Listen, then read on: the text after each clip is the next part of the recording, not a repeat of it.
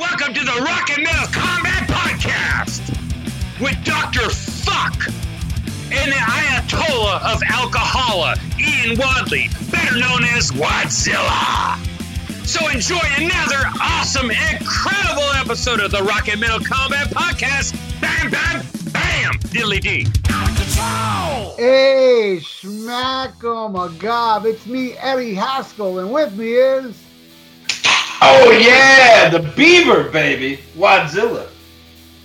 Hey, Beeve. Hey Eddie. Hey, these nuts. Hey. Yeah, these nuts, and whatever else a third grader would say. Your mama. Your mama, fuck you and your crayons. That's what I said in third grade. so what's up, dude? Not much, man. Just uh, drinking here on a Saturday night. Getting ready to do some more fan reviews. Hell yeah, home on a Saturday night. I feel like, uh, what is it? Uh, hard army tard, whatever, whatever. U.S. Army hard. U.S. Army tard. I am the U.S. Army tard on a Saturday night home. Daddy, daddy, get on Amazon. oh man, yeah, we are we are knocking out these fan episodes now. We're getting back into it. We're recording tonight. We're gonna record on Wednesday. We're recording next Saturday with a special guest. Uh, we're getting ready to knock these out. But We should There- we should go from now on on these episodes. It's like we're at 18. No, actually we're at 17. 17 more to go, then we're done with these fan paid episodes. we think, but they keep sneaking up on us. But I got some people I got to talk to out there who have not reached out to me yet, or somehow I missed what they need to do. So everybody, listen up right now, because I need these motherfuckers to get in contact with me. The best way, tag me on our Facebook page, or send me a uh, you know a private message on Facebook. But the people I'm talking to. Now, this first group of people are people who paid just to pick an album, not to guess. Uh, but people who need to pick out an album. Diego Pizarro, Tyson Brown, Eric Westoff, Brian Seifert, Chris Kaiser, or Kaiser, uh, Josh Hill, and Tyler Feynman. You guys all paid to pick an episode. So get to me. Let me know what you want to do. And we got uh, a couple people now who paid to not only uh, pick an album but guest. I'm talking to you, Matthew Kuman and Mike Tyler, Metal Mike Tyler. Need to know what you guys want to do. And then we got another one, Jim Rayner. Now, Jim Rayner paid $100. So not only does he get the guest, but he can pick whatever kind of weird thing. I mean, a lot of you guys have been picking some questionable shit, but hey, at least it's metal. Jim Rayner, you can pick whatever the fuck you want for a hundred bucks. Now, if we didn't read your name and you still paid, don't worry. You know, we're not talking to you. We, you know, we got shit for a lot. You know, there's a lot of people who paid to guest. Uh, 16, you know, 17 more to go after this. 16. yeah. And, uh, you know, or if you're scared, you can still reach out to me or tag me or whatever. Uh, you know, but we're getting ready to knock these out and getting back to what mommy and daddy want to do. But, uh, Yeah. So everybody that we name, you know, that you haven't picked an episode, pick your episode and get back to us 2029. yeah. Because we want to get this shit done. No, no offense. Alrighty. Well, now that that's out of the way, uh, don't have any new iTunes reviews to read, so keep them coming. I love reading that shit, the good, the bad, and the fugly. You mean U.S. Army Tar did not write a, a new review? Yeah, no, I think he has to like take that down, or and he can do a new one, or he can create a new profile and do it.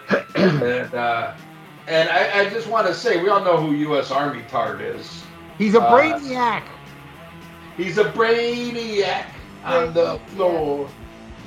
But uh, you know who hasn't done one in a while, and you're overdue, is Andrew Jacobs. Yeah. Uh, you know, I, I, I'm beginning to wonder if he's homeless. You know, doesn't have internet or whatever. You know, he's been missing in action. You know, his wife's still getting plenty of action, but he's missing in action. So, uh, Andrew Jacobs, it's time for some more hate. yeah, we Well, missed But with that out of the way, let's get into the news, shall we? the news. Uh, I got I got a theme song for the news. Okay, sing it. Hey, it's the news. Listen up. Oh, uh, that's hot punk rock. Very That short the awesome. point. Fuck yeah. I'm, Uh, I, I got a mohawk. Yeah, oh, I loved it. I love the picture you sent me. Yeah. Yeah, man, that shit's tight, tight, tight, tight. tight, tight.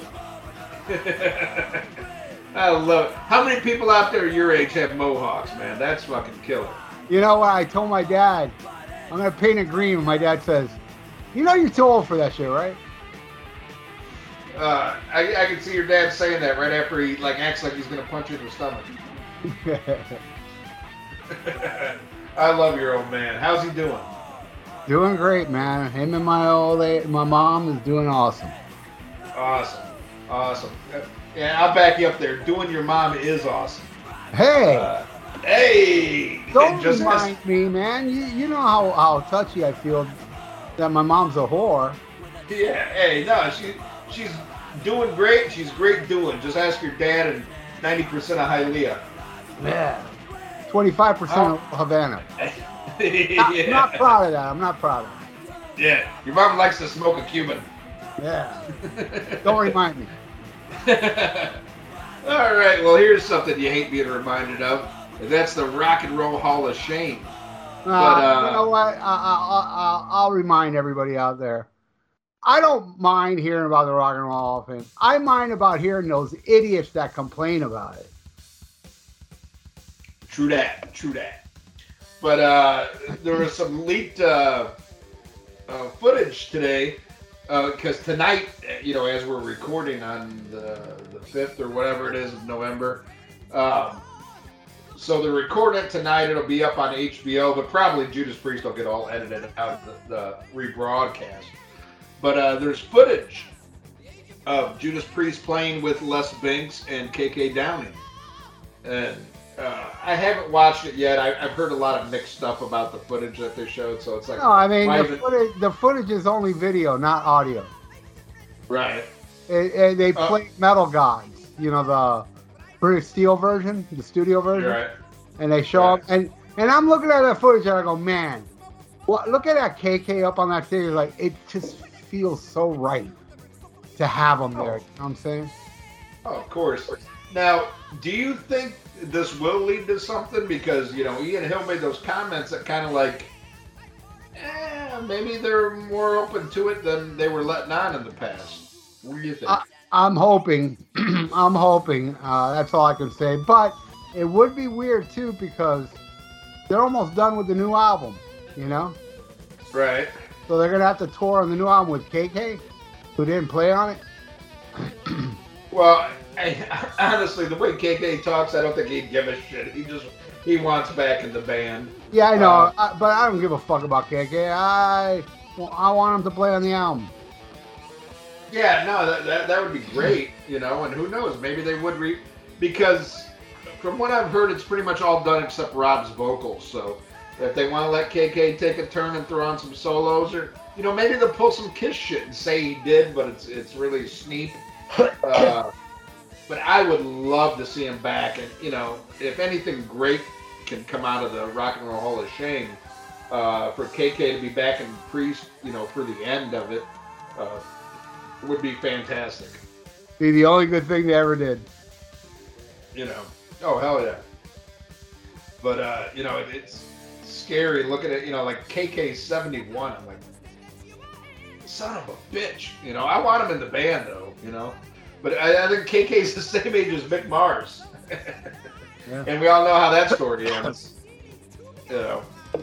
But uh, yeah, I hope something good comes out of this. You know, and if not, I would be more than happy to go see the same lineup that you and I saw uh, in uh, in Miami. You know, because I, I thought Faulkner and, and Sneap did an incredible job. I still felt like I was at a Judas Priest show, but man, I'd like to see him one more time with KK. Oh, that'd be amazing. You know, to, to, to see that son of a bitch, you know, come out there and do center. Oh, Yeah. some good shit. Oh man. All right, what else we got in the news here? Uh, blah blah blah. Uh, Carmine Appice said uh, he spoke to Mick Mars about doing some shows together. Now, I think that could be really killer. Yeah, it could be Uh, spon- the tour could be sponsored by Depends. yeah, yeah, and uh, you know, I, I, I get it. It'd be nice to see Mick play some solo shows, uh, you know, and not do, you know, everybody knows his health and stuff. You know, you know, a show that he wanted to do that he didn't feel like drained on, and and to hear him play some shit that's not Motley Crue would probably be pretty fucking good. But uh, God, could you imagine him and Carmine though? I, I, I think there could be some great shit out of that. And Yeah. I think it would it would be more in Mick's wheelhouse of what Mick really wants to play.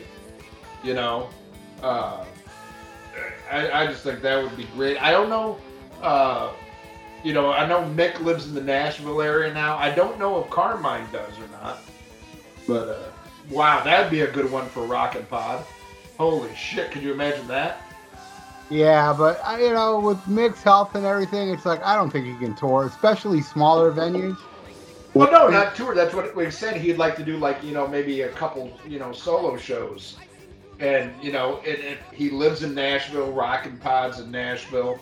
Uh, I know Sinzak, I believe, has has reached out before, but uh, to me, that would be like a perfect thing for Mick to do.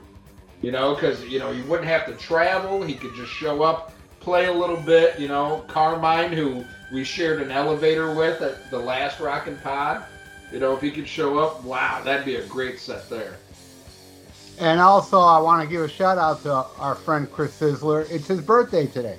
That's right, you beat me to it. Yeah, I, I texted old Sweet Dick earlier and uh, wished him happy birthday. He just got back from LA and he had the displeasure of hanging out with Mark Alden Taylor. they, they hung out, uh, I think I saw pictures of them together at the Rainbow. And Mark was drinking gasoline. They let Mark in the Rainbow? yeah, yeah, yeah. Oh, even after right. got But they didn't hear his podcast. well, he walked in. He, Mark had no idea what the rainbow was. He walked in with a rainbow flag and came out of the closet. They're like, no, it's not that kind of club, you know. And then he took out his dentures and they let him in. you know. Yeah. Dude, today, this is too funny. Uh, I don't know. This was like when I freshly shaved my head, so it had to be like four months ago. I Yeah. did a track by track. It was Pretty Boy Floyd versus Stryper, the hell with the devil. And I went off on Pretty Boy Floyd, right? Guess what happened today on my uh, YouTube page, uh, on the Almost Hu- Human? Somebody posted that track by track, and it was uh, the singer of Pretty Boy Floyd put it on his page. So he, uh, so I, I clicked on his thing to see what he said about me, and yeah, the guy's cool, man. I mean, yeah, you know, he doesn't know me, of course. So he said, "Well, Yeah. good thing our fan base didn't have a bald head," you know, shit like that, you know. Saying, Yeah. dude, you don't know me, bro. I've had long, I've had long hair longer than he has. But anyway, uh, but you know, he said some nice things, and you know, hey, man, you know, whatever, you know, he said nice things, and then I read the comments. Bald guy living in mom's basement. That was more than one person, you know. Oh, this no, well, well, it was actually all but under different names. Yeah. There's no basements in Florida, God damn it. Anyway, hold on. Mom, make me a hot pocket. Anyway, so I uh I left a comment. I said, hey man, I'm the one that made that video and uh you know, I, I think you have a cool sense of humor. And uh I'm just I'm just coming here to show respect, peace. Oh, and I said, because they have a song, because dude, actually I never watch my videos but I, I had to click on that after he saw it. I figured, let me see what I said about Pretty Boy Floyd. yeah, I wasn't nice. But one song they had called 48 Hours, which was Yeah. not, it, it wasn't a good song, but it, I, I said complimenting things. I go, listen, this song is called 48 Hours, and the lyrics are about the weekend. And I'm like, hey man, time's ticking. We only got 40 hours. Let's fucking rock. Grab the hairspray and the lipstick. Let's rock. You know, that's as positive I got, you know. And in the thing, he said, uh, yeah, who knows? Maybe in a year he'll be like at our show, uh, flashing the horns to 48 hours.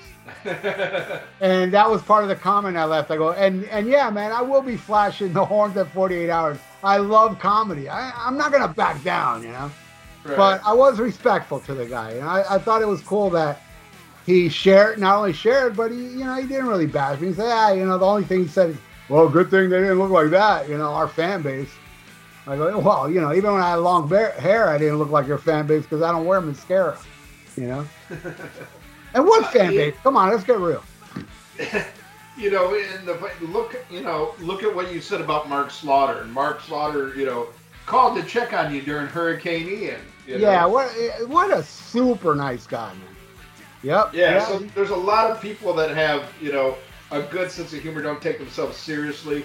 You know, uh, I believe it was two Rockin' Pods ago when we met the uh, we met a couple of the guys from Wildside, and the drummer was just going off about our episode. He goes, "These guys are so fucking funny." He goes, he goes, they liked some of it. He goes, and they busted our balls where we deserved it, and and he couldn't. and unfortunately, we couldn't work out. We were going to interview him later the day, but shit got mixed up. But they couldn't have been nicer. And they totally got that. You know, we joke around and, you know, have different opinions. But you got to respect shit like that, you know? They, they, they didn't fucking pout. They laughed at it. They went along with it. And, uh, yeah, so I think that's awesome, man. Yeah, Awesome. yeah. Yeah, it's good to see like you know crappy musicians being cool people. Yeah, exactly. Well, Wild Side, I, as I recall, I think I liked more from the Wild Side album than I disliked. I thought it was. Oh yeah. Oh yeah, we were both surprised by that. But you know, we, we did goof on them when they, they did shit, but you know, just to know that they actually listened to it, you know, didn't get butt hurt, you know, we're cool about it. You know. I love it. Hell, I'm, I'm, I'm, I'm still mad at Pretty Boy Floyd because I bought that album. You did? I I did when it. I think I talked about it in the show before. I saw an ad for it in Hit Parader, and I loved the cover. I just thought it looked like something Kiss would do. You know, it was cartoony, and there was all this lightning, and they're all like it was leather boys with electric toys. And I just, it was one of those just from the cover. I was like, I gotta have this. This is gonna be awesome. And I bought it, and it sucked. It Well, sucked you- so so hard. You should be mad more at yourself than than, than the band. Oh yeah, never judge a CD by the cover. Nope. All right, well, next story. Uh, Sebastian Bach takes lighthearted jab at Skid Row's new singer Eric Kronwall before performing 18 and Life. Uh, did you see this story? Yeah, I saw the footage too. It was not, you know, he was just making a little joke. That wasn't even funny, but you know, I see where he's coming from.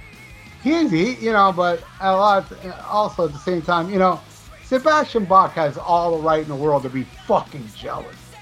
Because this fucking guy is a freak of nature, man. This guy's a fucking hell of a singer, man. He just floored me. Did uh, Did you listen to the whole album yet? I love it. Yeah, I have it. I love that album. I think it's amazing. All right. Well, I got it from Mr. X. Uh, got to admit, I have not got around to listen to it yet, but I heard two songs off of it, and I thought they were both absolutely horrible. Horrible. I heard uh, the gang's all here, which I think we talked about before. You didn't like that one either. Yeah. And and then there's something called Bang Bang You or Bang Shoot Shoot or Toot Yeah. Toot. or- Oddly enough, I have the album in front of me. Was it Time Bomb? Yeah, Time Bomb. Time Bomb. Is that the one that goes? Tick, shoot, tick, shoot? tick, tick, tick, tick. Oh my God, that was like holy shit, was that fucking? I think that was actually worse than uh, the gang's all here. Well, I would Oh, give I would give my opinion on what I feel about the song, but I gotta make sure if Mark likes it or not. If he likes that song, I ain't saying shit. Oh yeah, yeah. You got to find that shit out. You got to rep protect. Yeah. Oh my god, yeah, that was. And and I'll get around to give it a chance. You know, like I know you told me I need to check out those EPs they did. Oh, this is better. This is better than the EPs. Who, who sang on those EPs? Solinger. Uh, both of those were with Solinger. Yeah. Okay, so they never recorded anything with that uh, Dragon Force asshole, right? Nope. And and then who was that before that? They had Tony Harnell, Yeah. and they never did anything with him. Nope. Okay. All right. So both of those were with Silent. Okay. All right. Well, you know what? Fuck it. I'll get around to checking it out. But man, those first two songs, and I want to stress that I don't blame either one of those songs on the singer. You know, I, I just think they were horribly written songs. So I blame that on Rachel Bolan. Check out the song "Not Dead Yet." Holy shit. No, I, I, That's the I, first track, Hell or High Water. I mean, I, I think, dude, even Gang's All Here. Well, well, I gotta wait till fucking what Mark says. Right. No, Gangs All Here I thought was ter- terrible in Time Bomb. I thought, wow, but horrible. But uh, again, it was the songwriting I thought was like, wow, th- this is like poison level stupid. You know, without the humor. You know, I, I thought it was really just dumb, dumb fucking hair metal.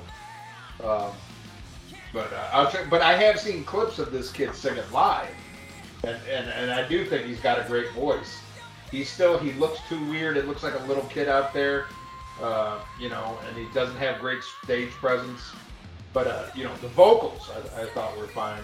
But then again, you know, I bragged. I think it was on the last episode about you know the new kid who's singing with uh, Great White, and he's like 25 or 26 which is funny because those, those were the ages of the bands that I used to listen. You know, when I was a kid, that was the standard age, and now I'm like, look at this little kid out here, uh, you know, singing with these guys, and he looks like a fucking woman.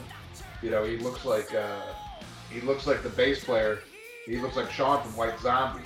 But man, the vocals were like, oh fucking forget about it. I mean, this guy sounds like Jack Russell. So I, I'll give it a check out, but I, I hope the other shit's better than. Uh, than the two songs I heard. Good lord. I can give a rat's ass. They ain't playing shit off that first album EP. They can kiss my my culo. Fuck. yeah, Like, I like me some culo. you know, when that when that fire happened, I was really shocked. There was a hundred people there. yeah, but I wasn't shocked they were all trying to get out. Yeah, it wasn't the fire. oh shit. All right, what do we got here? Oh my god, I didn't see this. I'm glad I didn't. Guns N' Roses shared a new version of Nove- November Rain with a 50-piece orchestra. Uh, I really liked it. Uh, I bet you fucking did. You like But, that song anyway. Well, I right? do like the song, but but it's that dude, man, that fucking genius guy that did those Black Sabbath uh, Technical Ecstasy. Steve Wilson is his name. Yeah. He added real a real orchestra to it, and it really Oh, okay. it really adds to it.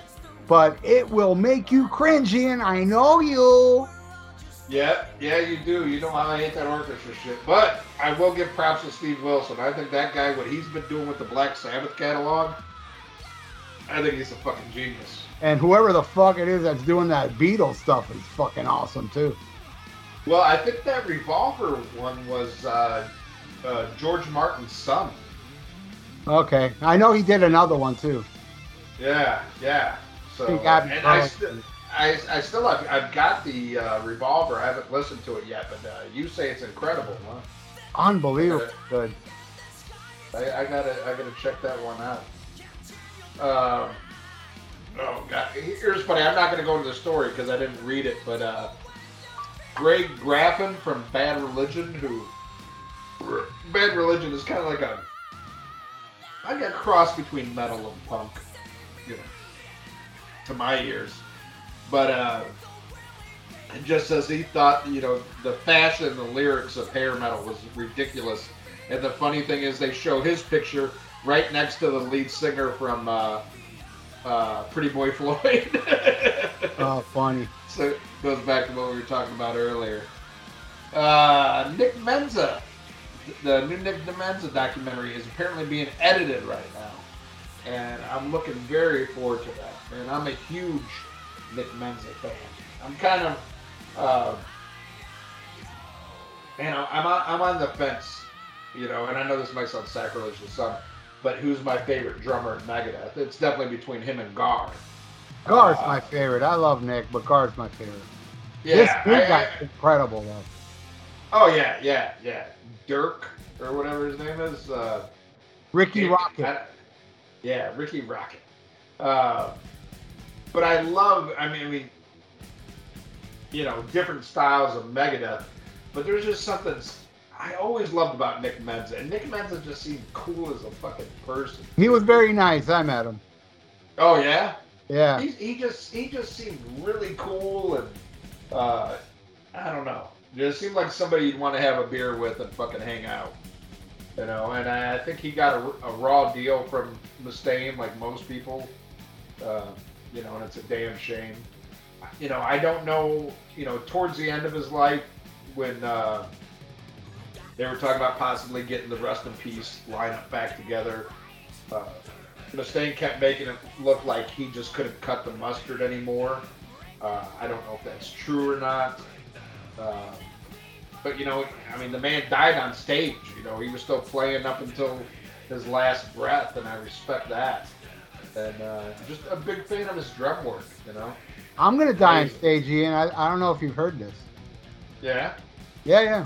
I plan on uh, I plan on dime bagging Sammy Hagar, and I'm sure a cop will show up and blow my brains out too. yeah, but the thing is, he'll just be trying to make sure you finish the job, and you'll get hit by accident. it was like, good, good. I thought I was the only one. Let's finish it. yeah. And you could get caught in the crossfire. Hey, want to talk But, about uh, that idiot? How he's crying about Alex Van Halen again?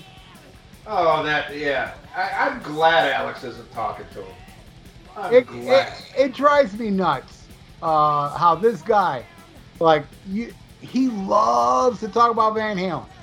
Because if you bring up Van Halen to him, you know a lot of people they don't want to badmouth people. They kind of like shun the question, they shy away from it, or they give a, you know, like a a, a politically correct, friendly answer. A lot of people do that. You know, there's a lot of bands that hate members, but they don't want to say it. Now, Sammy Hagar seems to forget he wrote a book, you know? I mean, there's a reason Right. Alex doesn't want to talk to you. You know? Yeah. He fucking hates you. What do you did to his brother, what you said about him. Come on, man. He doesn't want to, but Sammy acts like the victim. Like, hey, he won't return my car. he won't." Well, dickhead, I wouldn't either. Yeah. You know, I wouldn't either if he wrote a book about me. Fuck, man. Bad. And, and I, my brother. Yeah, you know, and I'm wondering if, if Sammy's even telling the truth about making up with Eddie because the guy lies so fucking much. I mean, you constantly catch him in fucking lies. You know, whether it's about fucking record sales or who was more popular or all this shit. Uh, you know, and maybe that could be have something to do with why Alex wants nothing to do with him. No, You and also also remember a couple months ago when they brought up that Van Halen reunion, he said, "I don't want nothing to do with it," and now he's all for it. You know, it's like, come on. Yeah. But I mean. If you're if you're gonna talk to Sam, anybody's gonna interview Sammy Hagar, what are they gonna talk to him about? That's the only thing he's achieved in his fucking life that anybody remotely cares about. I'm telling that he you, I'm telling you, dude. If it weren't for Van Halen, he would be as famous as Rick Springfield. Oh yeah. And all, all you idiots are going, "Oh, I like Rick Springfield." Yeah, but he's he's a footnote now. You know? Yeah. No, he, you know, and uh, hey, I love Rick Springfield. I love Eddie Money. Same thing. He'd be playing fucking county fairs, and that's about it. You know, But- and and but- that. Yes, but Eddie Eddie Money and Rick Springfield be playing uh, uh, county fairs, and Sammy Hagar would be the opener if he was never in Van Halen. Oh yeah, but he would tell you at that fair he was the co-headliner. You know. Yeah. Yeah. And, and then then, he, then he'd be milking Ronnie Montrose's name through the grave. You know. Yeah, we, we played the Whackin' Country Fair. yeah, yeah, we played the parking lot at, at Bakken. Uh, shit. Yeah, fuck that guy. Fuck. I just can't wait to the day, you know, I wake up and, and, and see he's fucking dead. I really can't. You know, like I woke up today, I saw Aaron Carter. You know, he was like a boy band kind of kid. You know, he's dead. Why is Sammy still fucking alive, man? Why? Ah, like like um. Oh, you know, we got to talk about the passing, and I know she's been off the radar for decades, but she was funny, man. Judy Tenuta. Oh yeah, yeah, yeah. She come out with the fucking uh, accordion. Yeah, she she Yeah. said something very funny about John Lennon. She said, if that guy that killed John Lennon aimed a little to the left, he would have been a hero today. yeah. and how true she was. John Lennon's Uh. dead. Sammy's still alive. yeah, yeah. The world is not fair. Well, somebody who unfortunately, uh, I don't, I don't know how sick he is. It says just a minor procedure. But Rick Nielsen is sitting out a couple of cheap trick shows, including one here in Washington. Uh, man, I could not imagine a cheap trick show without Rick Nielsen. But They have- apparently, they have done it like a couple years ago. yeah, uh, and maybe I just forgot, you know, drank a little bit too much. But it was the same person filling in who is none other than Robin Zander's son, who is a, a multi uh, instrumentalist. I think he's actually he's filled in for Daxx uh, Nielsen on drums, and I believe he plays with the band too, doing like uh, you know like offstage guitar and keyboards and shit like that too. I think I think he's done like a, a lot of different shit with the band. Um, but yeah, he's filled in for Daxx. He's filled in for Rick. Um, you know, but goddamn, could you imagine showing up at a Cheap Trick show and there's no Rick Nielsen? You know, I mean, it's unfortunate. Rick Nielsen has to get surgery, but Sammy Hagar is perfectly fine. Oh, I was taking a drink and you about maybe spit it out. Yeah. Uh, what kind of world do we fucking live in? It's fucking horrible. yeah. Uh, but I, I wish Rick a speedy recovery, whatever this minor procedure is. Uh, and that's that's another band I hope I get to see again.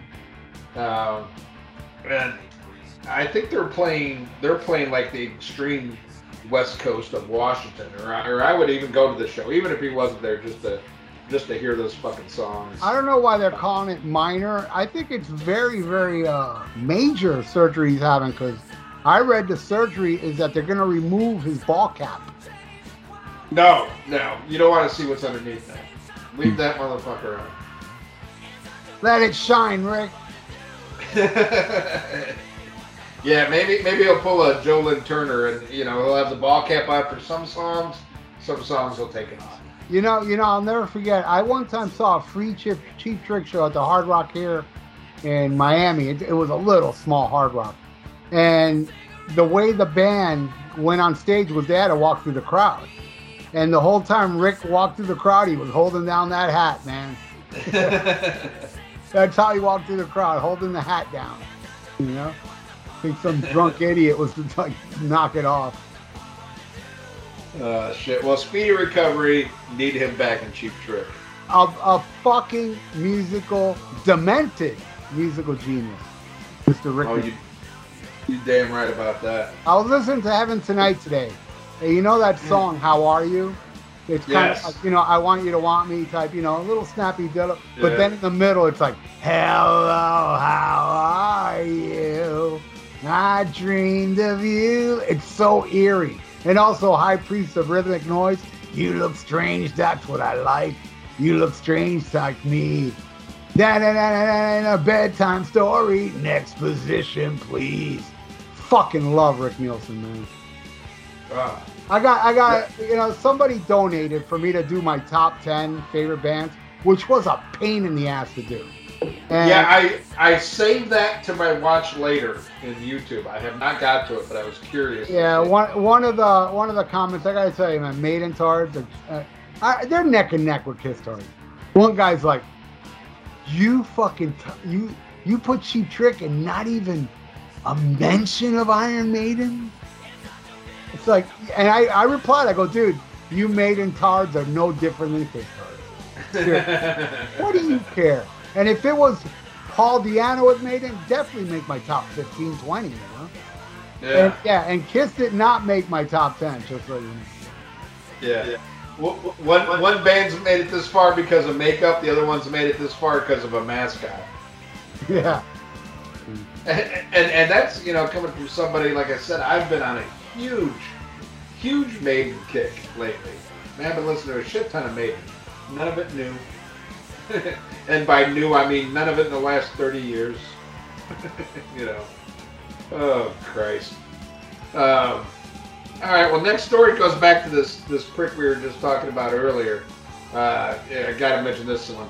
Sammy Hagar says, "I will never announce a farewell tour." And you know why? Because nobody would give a shit. Yeah. You know, he's not going to get rich off of this is your last chance. This is your last chance to hear I can't drive 55. Nobody gives a fuck. No, nobody asked him, you know? yeah.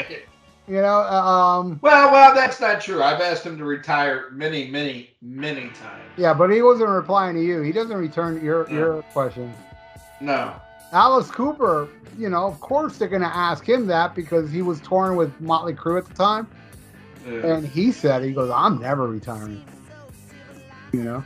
Oh, oh yeah, I, I believe that. Uh, you know, he he'll be another one that dies on the stage and just keep going. And, and you know what?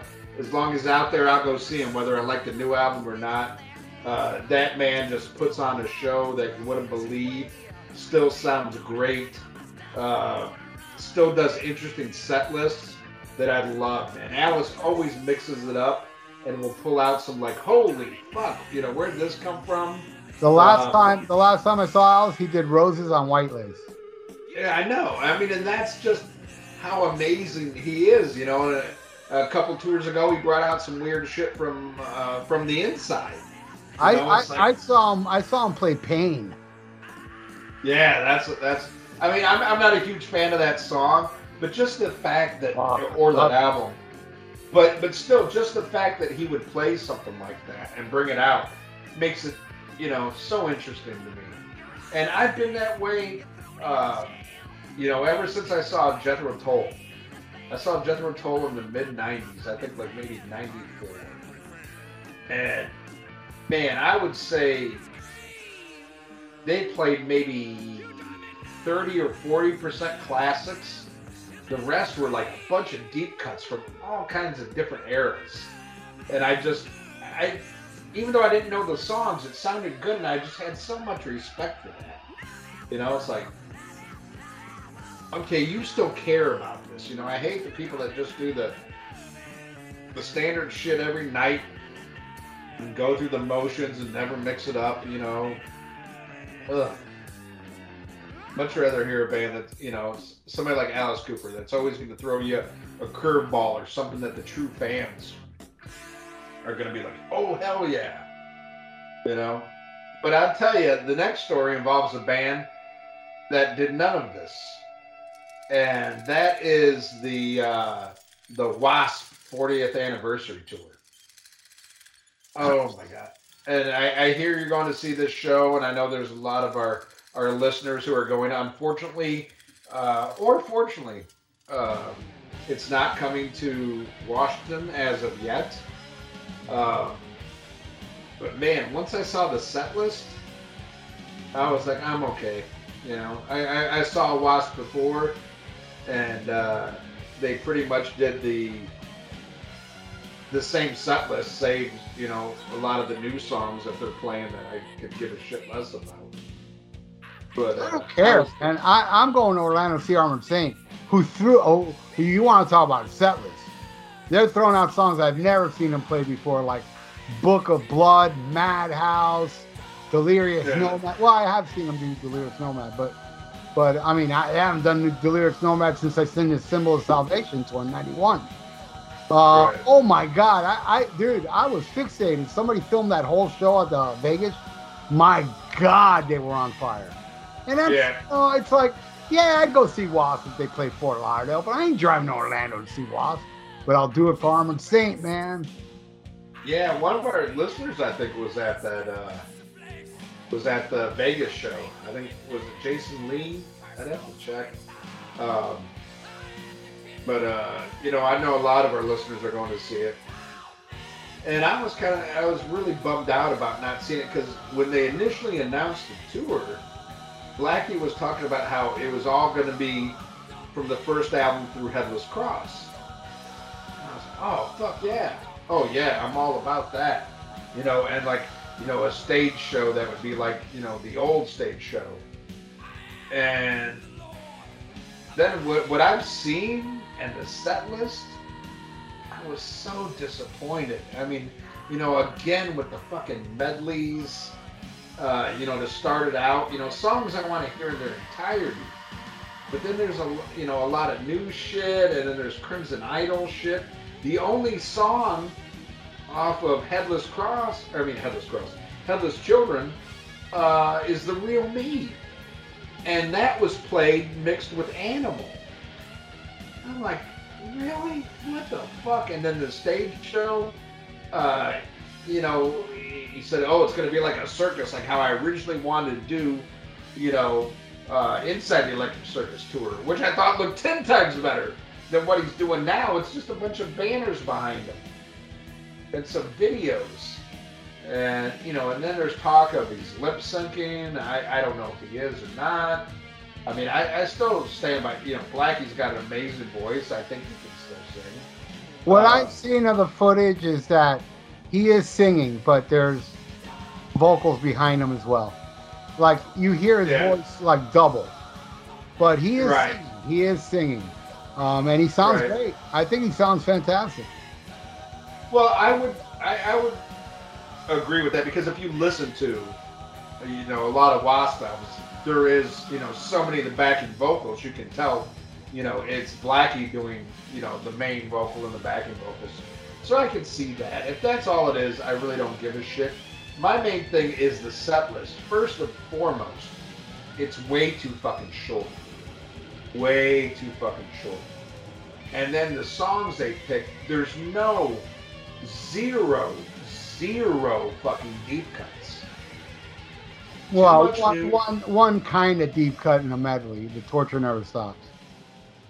Yeah, but again, it's stuck in a fucking medley. I want to hear Tormentor. Yeah. You know, I, you know, I, I want to hear like Widowmaker or something Well, like that. I understand why you think that, but you know, man, I have this mentality that, dude, I've seen them play it, so it's kind of like they don't play it, whatever. I mean, it's all about Armored Saint, bro. Oh no, I, I hear you, and I would go just for Armored Saint. Don't get me wrong, because I've never seen Armored Saint. But you know, I, I saw, you know, I, I think we might have been at the same show where we saw the same tour for uh, Neon God. Um, Oh God, Did- did you see that in no, no, that, or- that that didn't come my way. The last time Wasp was here, well, it was when I opened for them, and I don't remember what album that was. 2010. Whatever. oh yeah, yeah, that was. Pr- yeah, yeah, that was probably Gorgathon or whatever the fuck it's No, called. no, no. It was before that. Was Gorgathon. it, uh, was it Domin- Dominator? Probably, yeah. I think that was. it. Yeah. Yeah, by the time that came out, yeah, I was I was already in New Orleans by then. Yeah, I think I saw him on the Neon God tour uh, in Orlando with uh, LA Guns. God, what a Uh, horrible album. Yeah, horrible albums. Yeah, two of those pieces, Yeah. Um, but the same thing, like the songs I really want to hear, you hear a verse of this and then they go into a verse of that. You know, and the, the shit I don't give a fuck about, they play in its entirety. I'm like, what the? Oh, God, he needs to step away from this fucking Crimson Idol bullshit. And and actually, I had a chance to see him in uh, New Orleans on when they did that Crimson Idol tour, I didn't even fucking go because I'm like, I don't want to hear that shit. You know, I don't want to hear that whole fucking album. You know, I don't. Murders, murders in the room morgue, murders, murders in the new I like, I like that one. I like I, I like that song and two ballads, and that's it. I don't like the rest of that album. I like two ball the two ballads on that album, and I like uh, Chainsaw Charlie. The rest is like, the rest is like, eh, you know, like that opening to- song is. It's not a bad song, but it's kind of like, yeah, you know. Yeah, I, I mean, it, it's. It's not horrible, but it's like—it's—it's know? a very overrated album. Yeah, and it's it's like get off your who fixation. You know, you're not Pete Townshend. You're never gonna be. I get it. You love Pete Townshend. Who doesn't love Pete Townshend? You know. That uh, you know But- that album wasn't released in the U.S. for I think a year after it came out. Oh, I know, because my dumbass paid to have it imported. That's what a huge. That's what a huge Wasp fan I was. I paid to get an import of that shit, and then I was like, hmm. you know. But man, if they would have done a tour that was just the first album through fucking Headless, and, and I mean, how can you not play like the title track, the Headless Children, or you know, you know, the Heretic and shit like whatever, you know. Uh, I don't know, man. You know, or just to pull out like an old, even like 95 Nasty or fucking Scream Until You Like It. You know, No, no, uh, no, no, no, no. you know, I, I would, Oh, I, I'll agree with you on Widowmaker yeah, and Tormentor. yeah, you know, or fucking, Hellion, dude. The Hellion, bro. yeah, you know, or fucking even like something left field like Jack Action. I, don't, I don't care, Oh, man. man. My dream, Mantronic. Yeah, yeah, Oh, yeah. Mantronic, motherfucker. Bionic, my neck in the noose.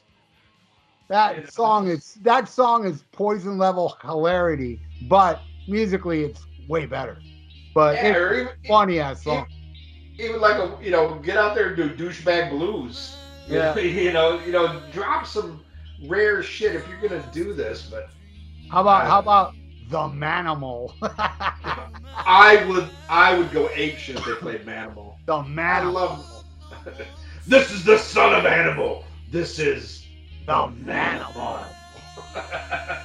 yeah i'd go fucking ape shit for that you know I'd love to hear fucking um harder faster Savage. oh savage I don't know how the why the fuck would they leave that off the album? That song rules. or even even their cover paint it black you know Oh yeah, that rules. you know, you know there, there's so much shit that would be perfect. And then I saw, I, I think it was, it might not, might not have been Jason Lee. It might have been uh, just like a thread on the show. But they're like, oh God, whatever you do, don't stand, you know, center stage because he still got that stupid ass fucking. He calls it Elvis. Uh, you know that that. Yeah, the thing mic that stand. he rides.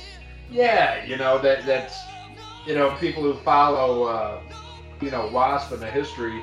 There's been all these stories about like him refusing to play shows because uh, it exceeded the weight capacity of the stage. Uh, apparently, the thing is like you know forget about it, a pain in the ass to get on there. And I think you know Lemmy had issues with him with, with that and everything. It's like you don't need that. You know, move around the stage. Don't stand on there like it's a fucking Hoveround. Well, I mean, Like it's a some- big, it's a big ass mic stand. It hides his fat. Yeah, but but it's, it's like goddamn, don't stand up there like some fat ass in Walmart that's in their fucking go kart. you know, move around a little bit. You might lose some of that weight. When I when I opened for Wasp, he didn't have that stupid mic stand. God. and I love Blackie, man. I'm pulling for him. I want him to do good, but you know, ugh, yeah. Uh, not, not sad about missing this one. Hello. Bionic, my neck in the news. Bionic. Hell yeah. That's the shit right there. Underrated gem from Wasp. Man, uh, Mantronic. Mantronic, yeah. Yeah. All right. Well, uh, again, if it comes by, you go see it or don't. Who gives a shit? Next story. Uh, this is a show I'm excited to see. Coming in January, I'm going to see Anthrax, Black Label Society, and Exodus. Holy shit, does that sound like a package? Are, is that coming to you, Ralph? Nah, I wouldn't. I wouldn't care anyway. You wouldn't care anyway. Let me see. Is it coming to you? No, No, it's, not. it's not. No, but I get to go see it, so I I no, excited I, about that. I wouldn't go to see it. why is it? Why is that? Well, I'd go for free, but well, you know, I I, I cannot support Zakk Wylde anymore. Nothing against the guy. I think he, Oh yeah. I think yeah, he I released the greatest album of the '90s, but you know, I can't support them. And I just saw Exodus and Anthrax. Yeah, Anthrax is good live. You know, I mean, I may, you know, be a, a little pickle whistler when it comes to Anthrax, but Joey's a great front man, and they got great tunes. Uh, but god damn, man, I think I've seen Anthrax at least 15 times, and like Yeah. you know, half those times was with Joey. The other half was John Bush Right. Well, Well, so- I mean, if I don't see Anthrax, it's not like, hey, dude, it's, I've seen them so many times. And I saw the Among the Living. I saw Spreading the Disease tour. I saw Sound of White Noise. You know, I mean, come on, you know. I mean, I Yeah. wish I could have seen fucking Fistful of Metal, but you know. well, the you know main reason I'm going is because I only saw him with Joey once the last time I saw him. So I'm going again. I'd love to take you know I'd love for my son to get to say he saw Joey Belladonna and uh, you know Exodus and Black Label. So yeah. I'm dragging my dragging my boy. It, it's like in the middle of the week. I'm gonna make him take the next day off. Well, But, if uh, you only saw Anthrax once, I'd totally say, yeah, definitely go see him again. Well, I mean, I've seen Anthrax. I've, I saw him like four or five times with John Bush, but uh, only once with Joey. So definitely, definitely going. I think it'd be a fun show to go see with my son. So You're more of a Joey guy, though. yeah. So- yeah. well, I mean, I, I, I love I love them both. That's hard to say. You know, I, I love I love me some fucking Bush, not the band, the singer. I, I love me some Bush as long as there's a penis in there. Oh, hey. Yeah! Grr, It's training time. training time. But uh, Hey, speaking of cool uh, title, training time. yeah, training time. Choo choo. Yeah. Uh, but uh, speaking of which, the uh, uh, talking about some Bush, the Armored Saint official documentary Band of Brothers is coming soon. You know what's funny about that story is that a week prior to that story Right. coming out, they asked John Bush that, and he said, "Oh man, I don't know when it's coming out because there's a lot of things repeated in the Right. documentary. Like, oh, we already talked about this, so they're back at the drawing board, and then a week later, oh, it's coming." Dude, that that that little preview of it looks badass. You know? Yeah, I can't wait to see it. But yeah, I, you know, if anybody understands editing, it's you. Yeah, just give it to me. Yeah, because because you're a pro at it. So many people listen to these episodes, and uh, you know, I, I appreciate everybody who thinks I'm hilarious and I'm funny and stuff like that. You probably wouldn't think I was funny, as funny, if Ralph didn't edit the shit out of me, because I'm a piece of repeating shit. Oh yeah. And, uh, You know, I mean, um, people will be saying, "Well, he's half funny." If it wasn't for me. yeah, yeah, they're like, yeah, the first half, but the second half was the same set. Yeah, the same jokes, same the same mom and dick jokes toward the end. yeah, nobody needs that shit. But uh, yeah, I'm, I'm very much looking forward to that because I never picked up. Didn't they have one called the Red Times? Yeah, like that. No, they've they've released. Well, that wasn't a documentary. They've released three or four DVDs. Trip through Right. Red Times, Yeah, uh, the Times. magazine one. Oh, they just released uh, Symbol Salvation live. Um, Right, right. But I mean, I mean, the, the Trip to the Red Times was, I mean, maybe not a documentary, but it did go through the history of the band, correct? No, it was just clips Oh. of you know David Prichard. You know, kind of like Cliff 'Em All. Very much. like Okay. Cliff 'Em You know, had a lot of bootleg Okay. footage, some pro shot. It was it was very much mirrored what Cliff 'Em All was, and that wasn't a documentary. Just a tribute to Cliff. Yeah, it's still the best Metallica home video. uh, well, now we, we got to talk about a sad passing, and that is uh, D.H. Peligro. Oh yeah, man, okay. Dead Kennedys. That sucks. Yeah, man. Uh, big Dead Kennedys fan. I know you are as well. uh, and it sucks. And I thought it was nice that uh, that Jello uh, did a nice like little tribute to him. And I know they had their differences because you know DH was part of uh, you know the Dead Kennedys afterwards. He was involved in the lawsuit against Jello, and you know he was part of you know it was uh, DH Klaus and East Bay Ray. You know toured with uh, you know different singers as Dead Kennedys, and Jello was very against that and everything. But uh, he still put all that aside and, and did like a very nice, you know, eulogy to him, and I thought that was cool. And uh, sad that he passed away. Said that you know something about you know he died from a fall, and I don't know if it was like you know he was fucked up and he fell, you know, and didn't like wake up, you know, or whatever. They've been kind of vague so far, but uh, yeah, sad he passed, man. I mean, No, it is sad. And I want to I want to tell the listeners this, not you, Ian, because you're going to die before me, obviously. right? Oh, duh. But when I die, I want one of my listeners to go to my funeral and do a eulogy, but just recite the lyrics to Mantronic. okay, so okay, so you guys know what to do for Ralph. Me, I want a roast. You know. Oh, I want nothing nice. I want a roast. Yeah, you'll be there. I'll be I'll be there at your funeral, and you know, I mean, I'll be stinking of your mom's vagina, because she's gonna outlive you too, dude. And Yeah, uh, so, so will all the other pallbearers. What else? yeah, yeah. but uh, yeah, I'll be there. You know, just telling jokes about you. I'll, I'll Yeah. bet coffin. yeah, yeah. You'd be like, oh, oh, oh, you thought he was funny. Okay, here's an episode called Creatures of the Night. Here, here, everybody. This is my impression. This is Ian's impression of CC Hill doing a guitar solo. And I throw you out of the coffin. yeah. And it'll still be more electrifying. And people will be like, man, even in death, Ian's funny as fuck. I'll, I'll, I'll put a pink guitar on you before I throw you out of the coffin. Oh, damn. Hell yeah. Well, speaking of pink guitars, we might as well get into our last story. And uh, I don't think we've, we've talked about this yet, but uh, I'm sure you will either be getting this or somebody will gift this to you. Uh, maybe you've already pre-ordered it. This enormous Creatures of the Night 40th Anniversary Super Deluxe Edition. Well, guess what, Ian? Check this out. I did buy it. I'll tell you Okay. why. I'll tell you why. Uh, when it went on sale, three hundred bucks, and I was like, I was like, three hundred bucks. Fuck you. Doesn't even bring vinyl. Amazon's Right. got it now for hundred bucks, hundred twenty bucks.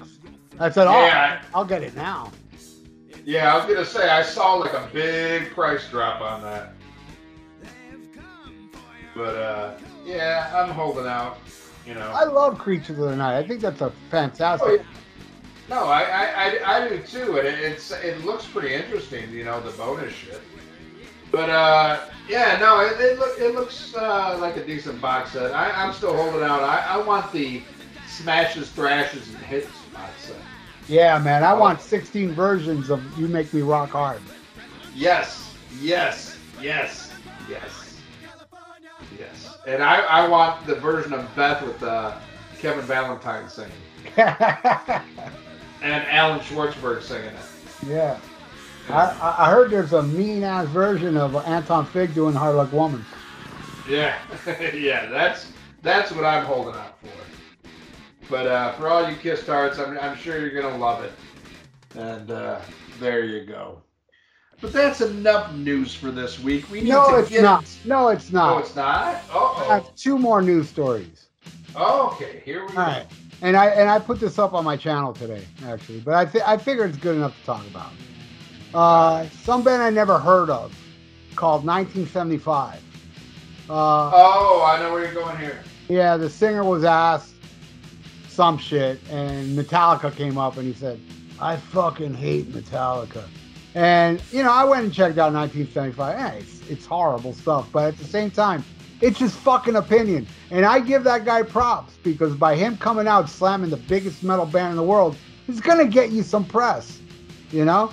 Because everybody either there's people there's there's two people that shared it everywhere. People that love Metallica and also people that uh, hate Metallica. and they share it, and it gives this band exposure. Hey, it made me go check them out. And I put up a video talking about it, and some guy left a comment going, "Yeah, I went to go check it out. It's pretty good." I was like, "There, there you go. See, see what I mean?" You know, I never. And what I heard about this 1975 band, they pack houses everywhere. That's how out of touch we are with pop culture.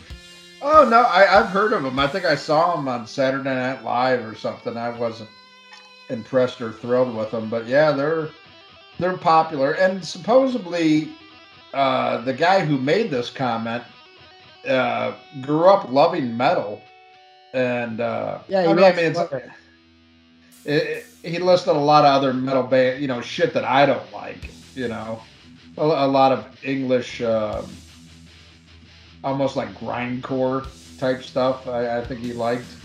Uh, you know, and he just said that they were the one band that he just never could stand. And hey, I, I can respect that. You know, I mean, if you look at their age, he probably grew up during the the load and reload era, so I totally get why he hates them. You know, but But the thing is, Ian, I don't give a fuck what he thinks. After all, I do a show with you, and you hate everything Yeah. I like.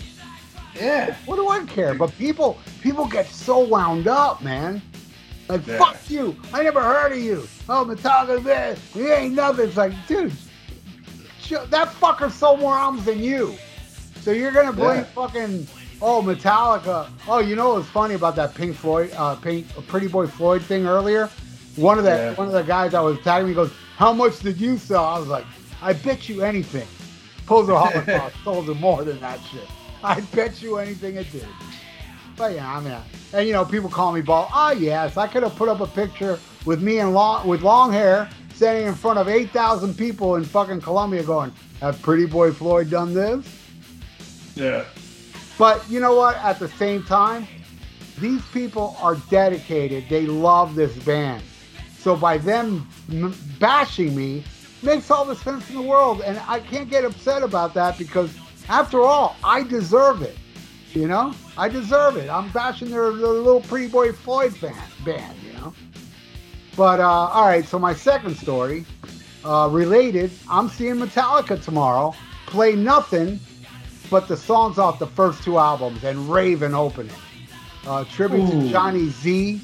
Um, tickets were insane, dude. Like nosebleeds, eight hundred bucks.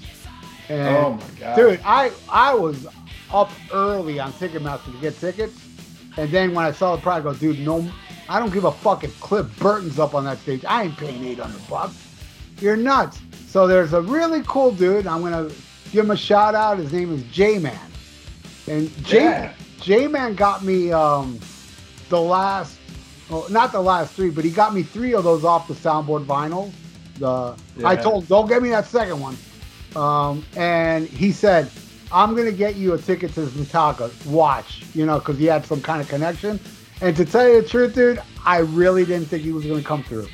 I was like, eh, and, and down to the wire because he got it to me, got it to me like I don't know, a few days ago, and you know, shows this Sunday. So I already thought, eh, motherfucker came through. And not only that, I'm in the second level. The, the, the nosebleeds were 800 bucks. I'm even lower. Wow. Yeah, man. So I'm fucking jazzed, dude. I'm like, oh my god, I'm gonna see. And, and dude, to tell you the truth, I'm as excited to see Raven. You know, I, it's like gonna be such a killer. I know it's gonna be a killer fucking show Where's it at? uh, the Hard Rock. Where you know, it's um, it's all uh, it's a little bigger than where we saw Judas Priest. It's in the same venue, but they rebuilt it, Okay. And it Oh, looks okay. way more nicer now. Um, Oh, wow. very, very. I mean, I haven't heard acoustics that good since uh, uh, this place I used to go to called the Sunrise Musical Theater, where I saw Randy Rhoads and stuff. Um, Yeah.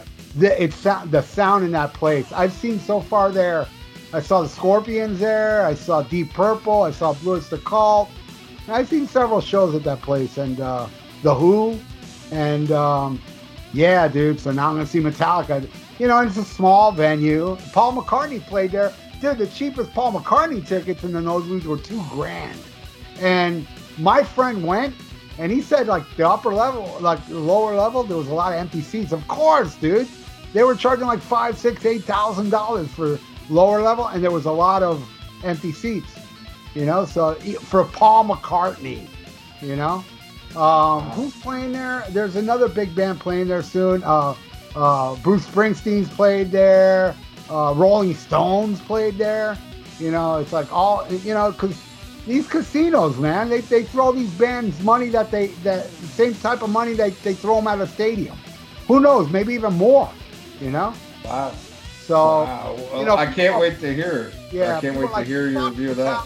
Fuck Metallica because the ticket prices. Like you understand, they're not the ones setting the ticket prices, but at the same time, I do understand where Metallica should sit up and say, "Yo, man, why are you charging that much?" You know what I mean? Yeah, but I, again, I think it goes back to like what just happened with Bruce Springsteen on his new tour, and all the people were complaining about that. But he's played, he's paid a rate by Live Nation. Like they give Bruce Springsteen, hey, we're going to give you this for the tour, and then they can charge whatever they want, Right. And and that's when you get into a, you know a fucked up situation. And that's what But I mean- how you that's how you know they they they fucking paid Bruce Springsteen a boatload of money for them to charge that much to you know Oh more, yeah. more than break even. You know. Yeah, and, and the same thing. I mean, look at what Metallica's playing. You know, that's they're playing the good stuff.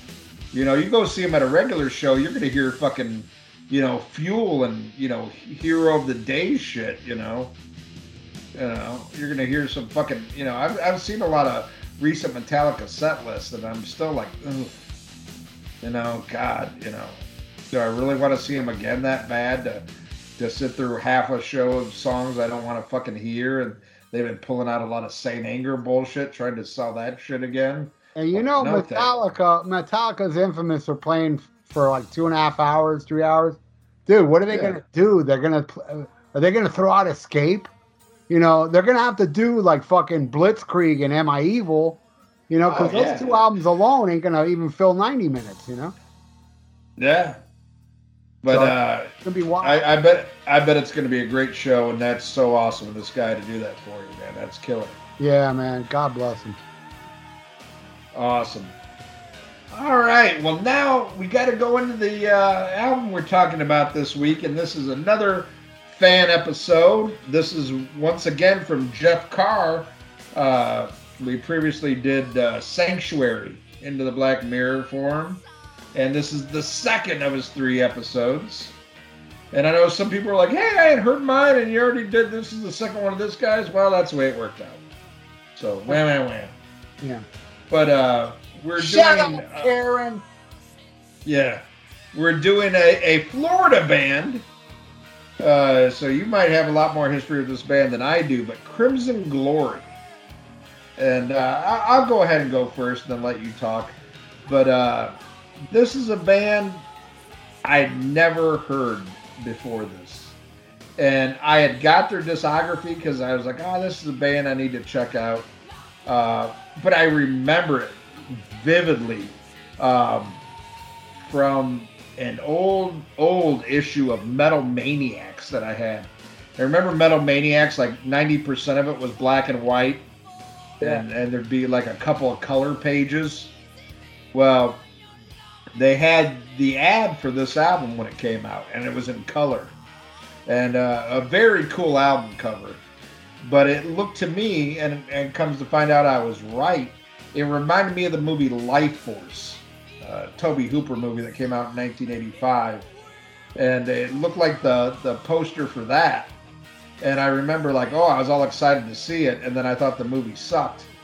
And so I'm looking at this one, and I'm like, ah, that looks kind of cool. But I know that it looks like that movie that I saw that sucked, so I put off getting it. And I was like, well, maybe I'll get it because that, goddamn, that's a good album cover. And then I saw a picture of this band, and they were wearing these like Phantom of the fucking Opera masks, and I thought it was the stupidest shit I'd ever seen. I'm like, that ain't cool. That ain't like Kiss. This this is gay. And I never checked it out. And then, you know, fast forward years later, uh, you know, when when Todd La Torre joined Queensryche, they said at the time he was singing for, you know, Crimson Glory got back together and he was the singer. And I was like, well, let, let me get their shit and check it out because I remember this band, but I never checked them out. So I got it.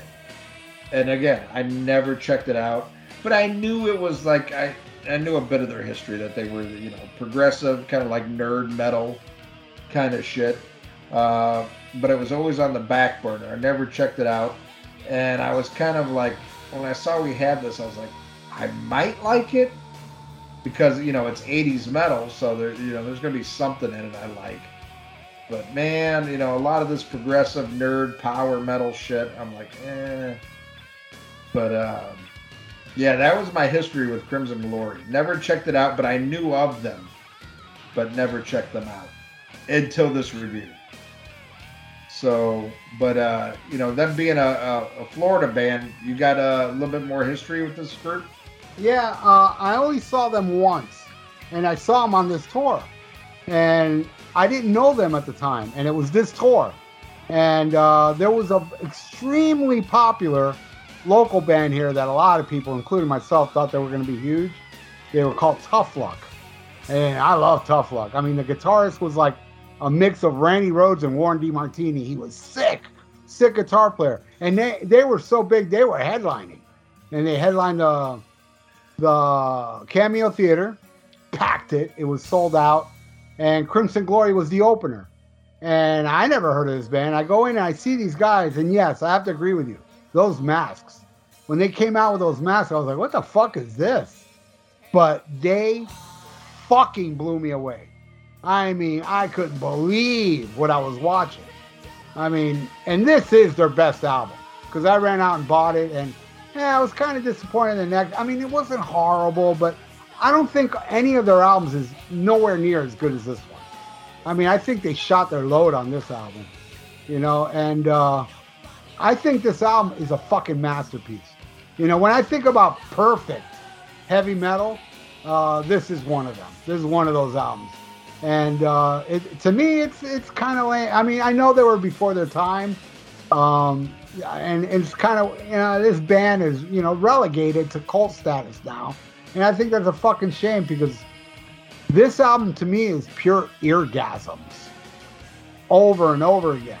Wax shoot out of my fucking ears. You're listening to this shit. I absolutely love this. I worship that singer Midnight, who unfortunately passed away like 10 years ago, maybe even longer. And uh, yeah, I never got this. They never came down again. They're a Florida band, which was a shame, you know. Uh, but I love, love, love this album. And I'm not going to bash the other albums. I don't think they were bad, but this album's just too good. You know, it's like comparing Mindcrime to all the other Queensryche albums. You know what I'm saying? Oh, I hear that. You know, it's kind of like it kind of went that route where it was just not as strong. So yeah, I, I love this fucking album, and yeah, I'm a little ashamed to say I haven't heard this shit in years. And listening to today, I was like, fuck, man. I mean, I always knew this was like a perfect album, but I was like, fuck, why don't I? Why? Why did? Why did it take me so long to put this back on? But then again, look at my collection. You know, so much to pick from, but there's a lot of you know there's a lot I, I forgot i think it was sanctuary or something that somebody made us review and i was like fuck man i forgot how killer is because i haven't heard in a while. But yeah I, I absolutely love love love this album from crimson glory. It's fucking phenomenal. All right well why don't you take the opening track lady of winter? Oh traditional metal greatness you know midnight man. Whoa fucking hey, what a voice. And those highs he hits whoa, man. And those riffs and solo on this song. I mean, to me, this song is the epitome of metal. Perfect sound, perfect vocals. It's just a wicked song. I absolutely love uh, Lady of Winter. What do you think? Well, uh, like I said, I had it, never listened to it. I put it on a couple days ago like early in the morning. I was like, okay, I know we got to do this in a couple days. I, I need to get familiar with this. Put it on, and when I first heard it, I was like, oh my god, does this fucking suck? I'm like, this fucking, it's like fucking fifth rate fucking Queens Queensryche. I'm like, oh man, a whole album of this shit. I'm like, another goddamn fan episode, son of a bitch. And I don't even know if I made it through the whole thing. I might have. And then uh, I listened to it again today. And I was like, okay, I got to get more familiar. I got to have, even if it's just to come up with a bad joke, I got to listen to it again. And I listened to it, and it started grabbing me. What? I'm like, I'm like, huh? Are you What the- serious? Yeah, because dude, the first time I listened to this, I was just like, oh my god, another shitty album. And I listened to it again, and I was like, man, I'm starting to fucking feel this. And I was like, because I was almost gonna do my notes on, on the second listen. I'm like, I want to get this over with. I, I don't want to fucking have to listen to this shit again, you know. But I was, you know, was kind of first thing in the morning. I was kind of lazy. I'm like, eh. And then it just started grabbing me. And then I was like, fuck this. I'm, I'm listening to this. And then I'll do my fucking notes. Holy shit. I don't think I've ever had, uh, like, especially a fan episode where I've done a complete fucking 360. Not even a 180. Like, three, like all around, like, holy fuck it. My head's spinning. By the third time I listened, I think I ended up listening to this four times today. I fucking love this. I am in shock. I thought for Eh. sure you were gonna hate this. Man, and, and I want to send this out, you know, to, to all the listeners who a lot of like, oh yeah, I agree with Ian on this, I agree with Ian on that. Well, sometimes Ian changes his fucking mind. Uh, because I did on this. Holy shit. Uh, you know, and a, a lot of albums I'm I'm quick to like, okay, I load it on my phone so I can listen to it with headphones while I'm, you know, walking around doing shit around the house. Uh, this one is not leaving the phone. Man, did this fucking kick in. And, and yes, I can see a lot of comparisons to Queensryche. Totally. Um, you know, some early Fates Warning. This is definitely like a, you know, progressive metal band and shit like that. And you can tell who their influences are. But if you're listening to this episode and you're like, okay, I'll check it out. If you don't get it the first time, I implore you, please, please give it a couple listens because it did not click with me at first. And I was so ready to cast this off. I fucking love it, particularly this song. Holy shit. And the first time I listened to it, I hated the singer. You know, I was like, okay, some of the music is all right, you know, but this fucking singer. Now I fucking love Midnight. I'm like, holy fucking shit. And I wanted to ask you about the other albums because, you know, this is their second album. There's uh, self-titled before and then they did one after it. And then they got back together in the late 90s, but it's with a different singer. I have all of them, but I haven't listened to them yet. But this one, holy fucking shit.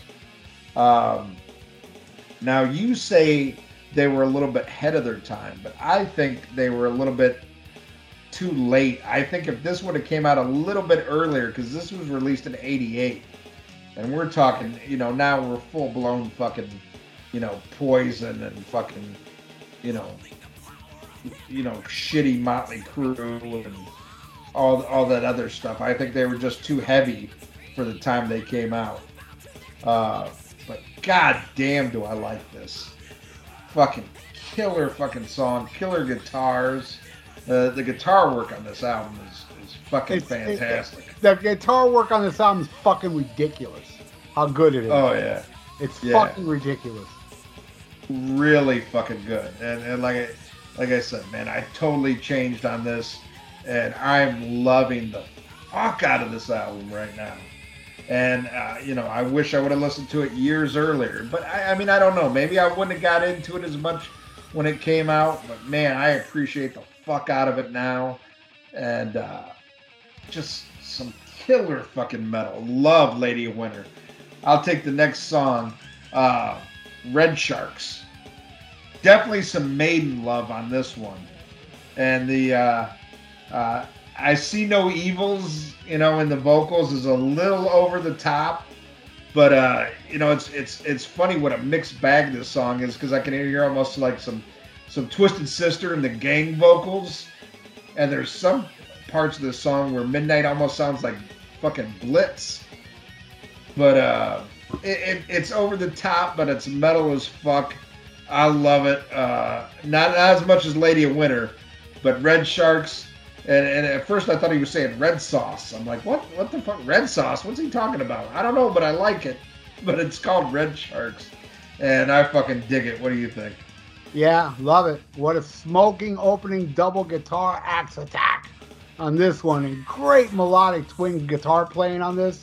I mean that that solo on this song is ridiculous, so good, and I love the changes. And yes, it's very Maiden-esque, I think, in the verses. Makes me think of Maiden a lot. A little sped up Maiden.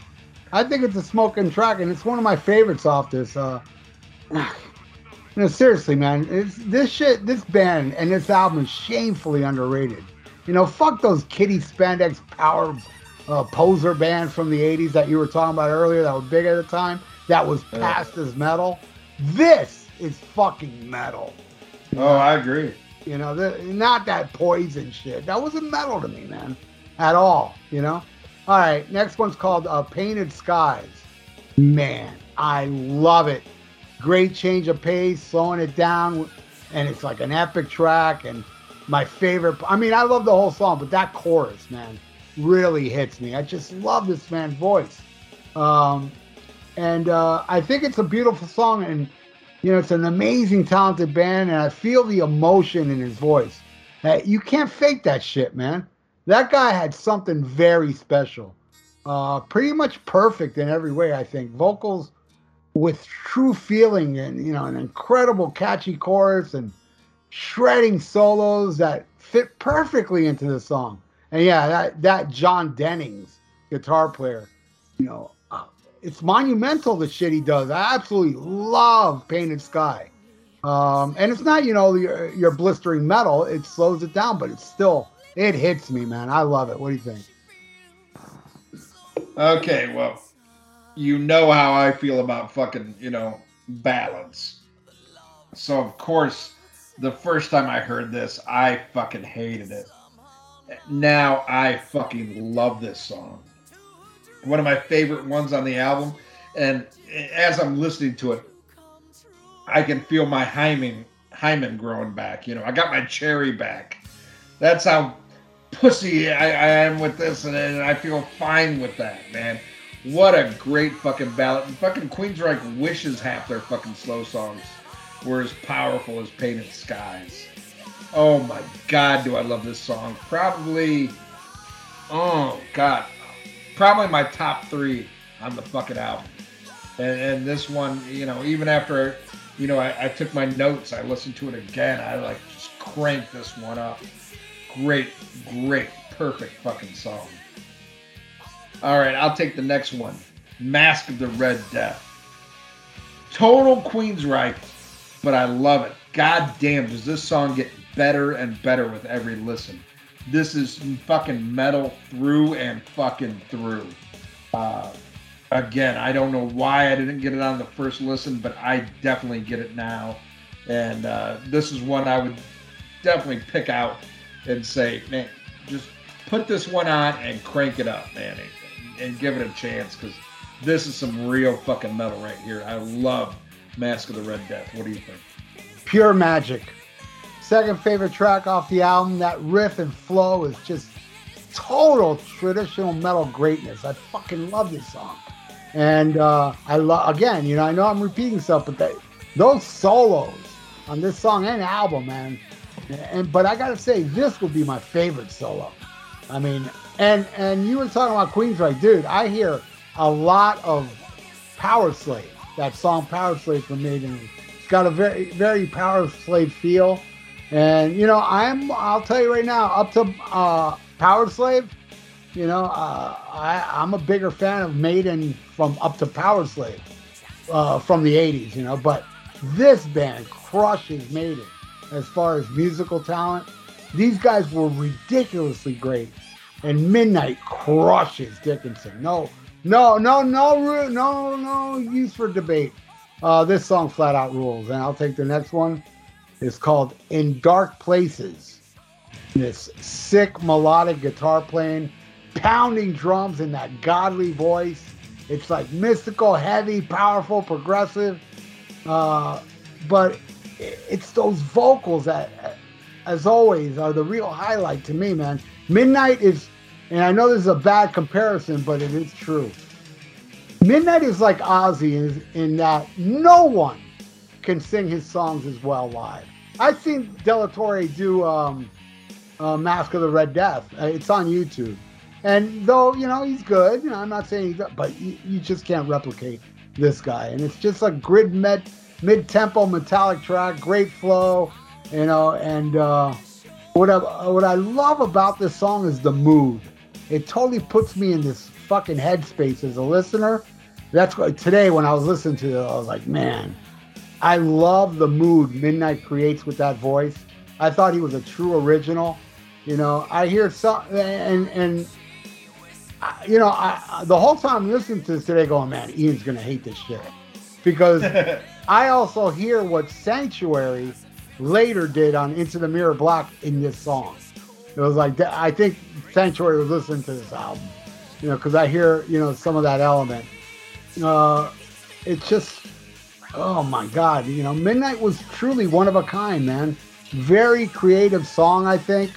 Uh, more so than some other artists back then, I think. I think, uh, you know, they, they took what Queensryche did and they added more of a metallic assault to it. I thought they were like a heavier Queensryche. You know? I love In a Dark Place. In Dark Places, what do you think? Oh yeah, I, I think this one is a, a great album track.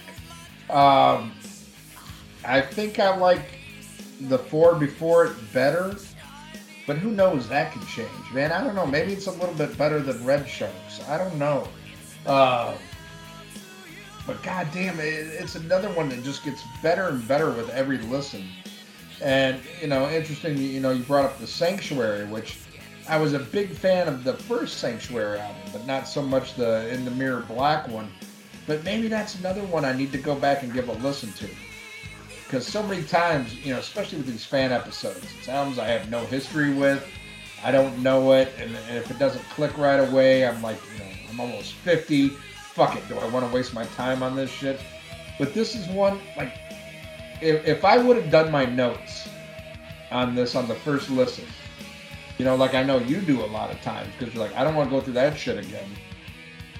You know, maybe some of these albums that I fucking shit on, maybe I maybe I would like that Sanctuary a, a little bit more if I if I gave it more of a chance. Because uh, I'm so glad I did with this one. Because I, I, don't know, I don't know. Maybe it's just the mood I was in, or what I just wasn't receptive. But man, this the first listen, none of this shit was landing. None of it and now everything is landing perfect. And I, I, think it's a great way to, to end the first side. And man, what a powerhouse on the first side.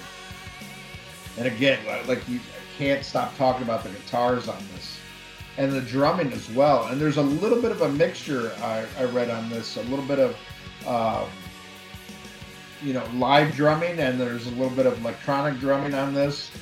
And they did that because they were just trying to create like a weird sound and a fresh sound. Uh, and I, I think they achieved it. I mean, it's just fucking killer. But I'll flip this motherfucker over and we'll start off side two with Where Dragons Rule. Um, I will say so far, this is my least favorite song on the album, but I still fucking dig it. And, you know, I can't think of a better uh, compliment. You know, uh, it's it's not bad, uh, but I like it less than you know the five previous songs. But I, I don't know, just just just killer. Give it a chance, man. It's not that bad, but not my favorite. What do you think of when Dra- Where Dragons Rule? This is my third favorite. Uh, my favorite. Oh, okay. My favorite we haven't talked about yet. Um, huh? I think the intro to this flat out rules. One of the catchiest riffs I ever heard. And uh, everything about this is top notch vocals, bass. I love the bass playing on this album. It's a little buried, but if you pay attention, man, this guy's very tasteful, is what he's doing. And uh, the backing vocals are awesome. And the guitars. I like the backing vocals that they incorporated in their music in this album, really. Uh, I think this is traditional metal at its finest. Where dragons rule. I love that shit. Fucking awesome. All right, next one is called Lonely. And I think this is such a beautifully haunting song. And it, it gave me chills today listening to it. They made a video for this one, which makes sense as it's the like the most accessible track on here without compromising their sound. It still sounds like uh, Crimson Glory, but it has uh, more of a commercial sound. I noticed. I love it. I think it's catchy and awesome, and vocals and guitars on this song are so iconic to me. You almost uh, pass by this, you know, like what I was talking about the the bass line, especially on this song. Man, it's so.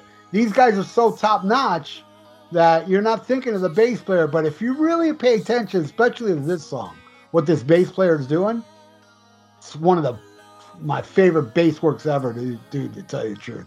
It's absolutely insane how well this album has aged, I think.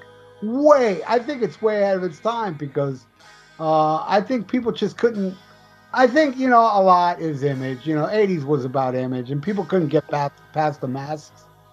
Um, but I think that's what hurt it. I agree. You know, I remember when I, oh, I still have it. I didn't buy it on vinyl, I bought it on CD and the back cover had that picture and i was like see you know this this is what hurt them i think this is what hurt them is that you know the image and i understand the image because they wanted to you know stand apart from other bands look at queensryche on rage for order you know oh yeah uh, insanely great album rage for order so i think that hurt them too with that with the big poofy hair that geoff tate had but i love it lonely it's a great song. It's really cool, and and you know, uh, the video has a real hot chick in it, but they're wearing those masks. You know, it's like, you know, it's like it, it, takes away like this hot chick ain't saving it. You know, um, I love it. What do you think of Lonely? Uh, yeah, man, I really dig this one, and I was surprised to find out they had a video for it. Uh, I do not remember seeing this on MTV at all, though. Um, but yeah, get, getting back to the masks, I guess initially they wore like full face masks, like you see on the cover of their uh, self-titled debut album. And then once they started playing live, they realized how hot it was wearing those.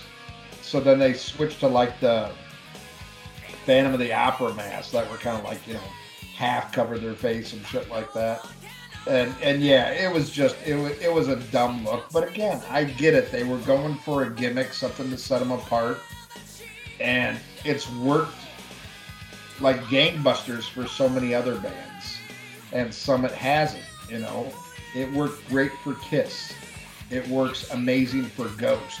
But for every band that does it, you know, there's bands like this or like, you know, maybe Lizzie Borden who, who tried the theatrics and it just never came off as well as other bands have pulled it off. Um, but you keep saying they were ahead of their time, and, and I keep, I, I gotta say, I think they were behind the times because if you listen to this, you know, like musically and lyrically, I think it's a lot more like, you know, um, Queensryche EP and and the Warning era Queensryche. And by the time this came out, you know, Queensryche had Mindcrime, which you know still kept elements of of Queensryche, you know, you know of, of the early stuff, but it was it was definitely more commercial, but not necessarily in a bad way. But I mean, just the sound of Bob. But it, you know, in '88 to come out, you know, with music like this, which was, you know, by that time metal's getting lighter and poofier and more, you know, poison shit. And then, then it was also about how you looked, and here's a band that's covering up their faces. So they didn't have like a pretty boy image to to, to show, and and they're uh, you know they're playing more traditional metal, which you know you, you even you saw bands like Maiden and Priest were you know, who invented this kind of shit, you know, we're going lighter and lighter. So I think if this would have came out earlier, I think it would have had more of an impact. But I absolutely love this song, and I thought you brought up a great point that while this is commercial, it doesn't.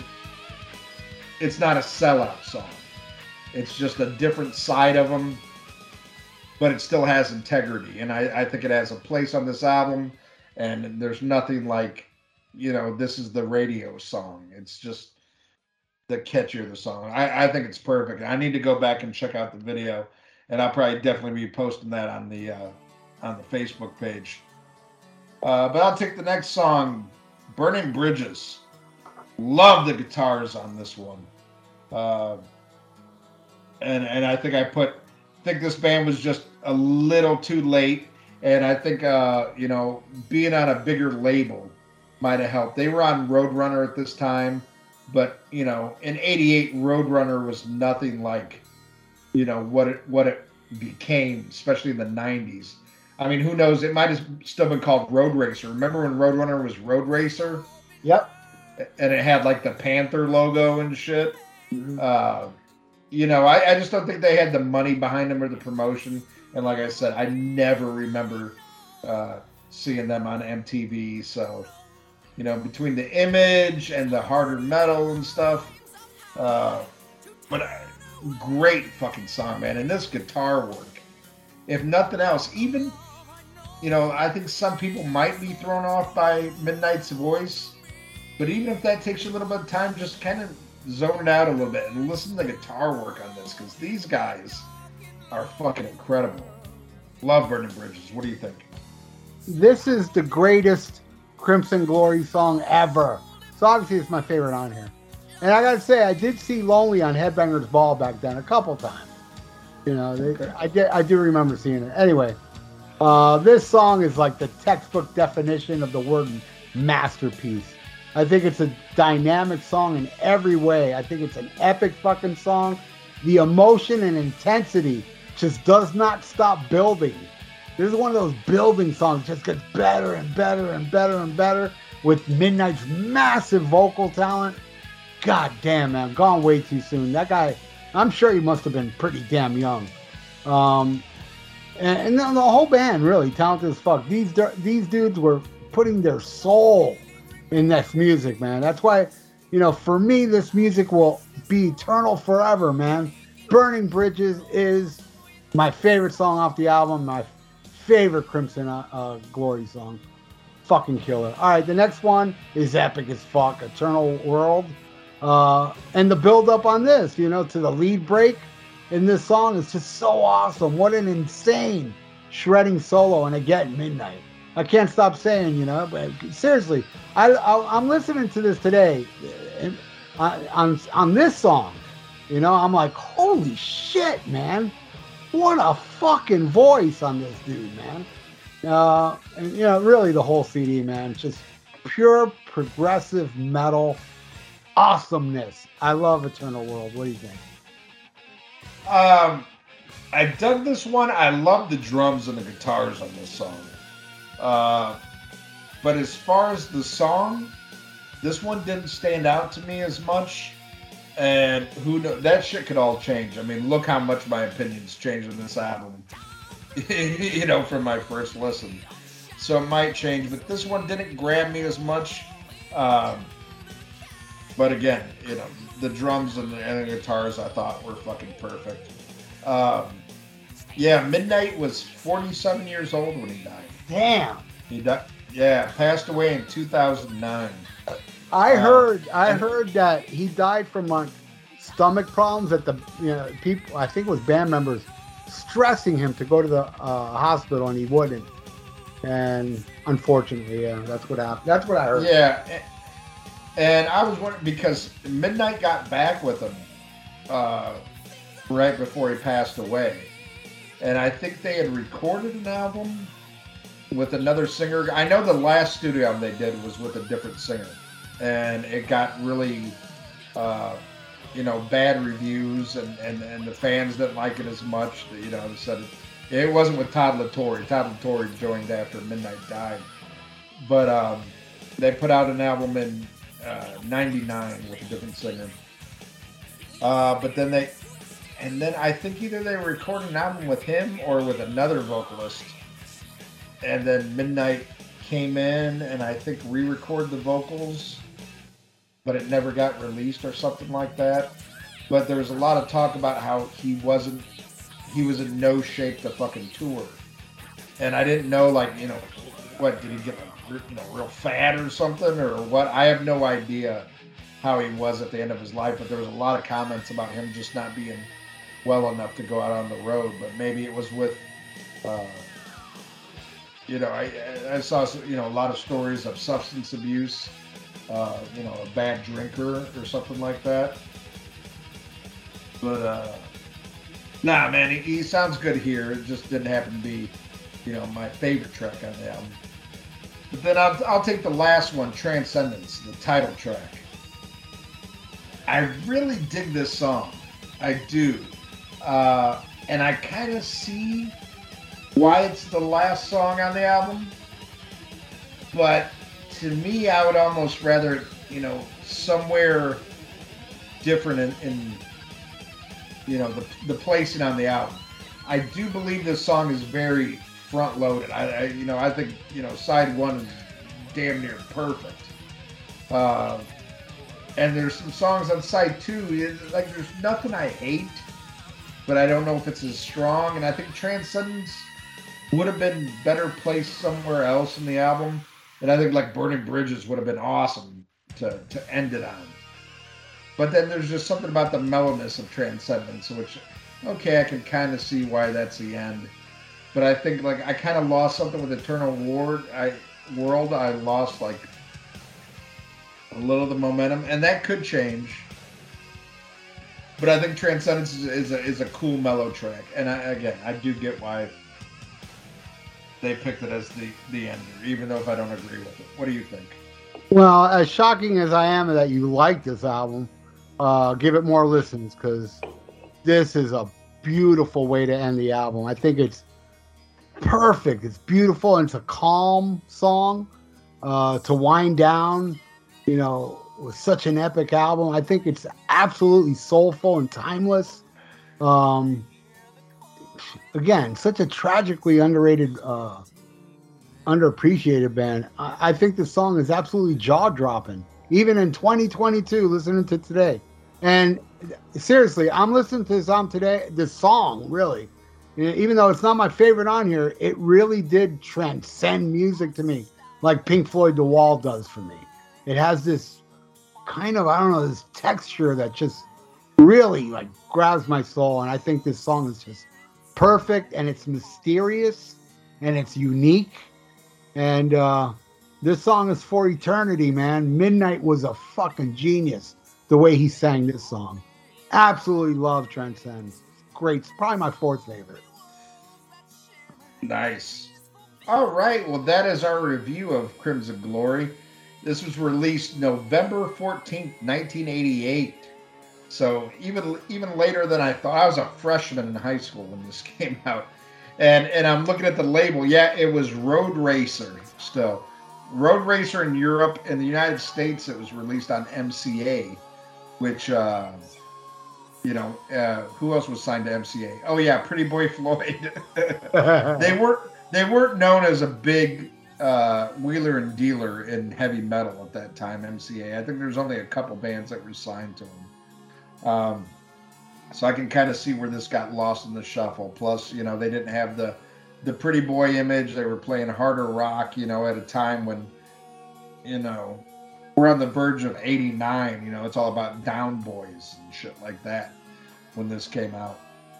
But I couldn't be more happier about you know finding this band and finding a new album that is not going to leave rotation uh, you know in my collection and i'm really really happy about this as a pleasant surprise and i know ralph you probably were really taken aback that i liked this as much as i did very much so but uh, yeah and, and i implore all the listeners you know give give this a fucking spin man and if you don't like it still give it another couple listens see if it sinks in man because it totally it totally changed for me and uh thank you thank you, Jeff. We'll get to thanking you later, but thank you, Jeff, for picking this one, man. Because, uh, man, I, I I got a new fucking great fucking metal album to listen to, even though it's fucking over 30 years old. it's it's new to me, man, and I'm fucking digging it. Right. All right.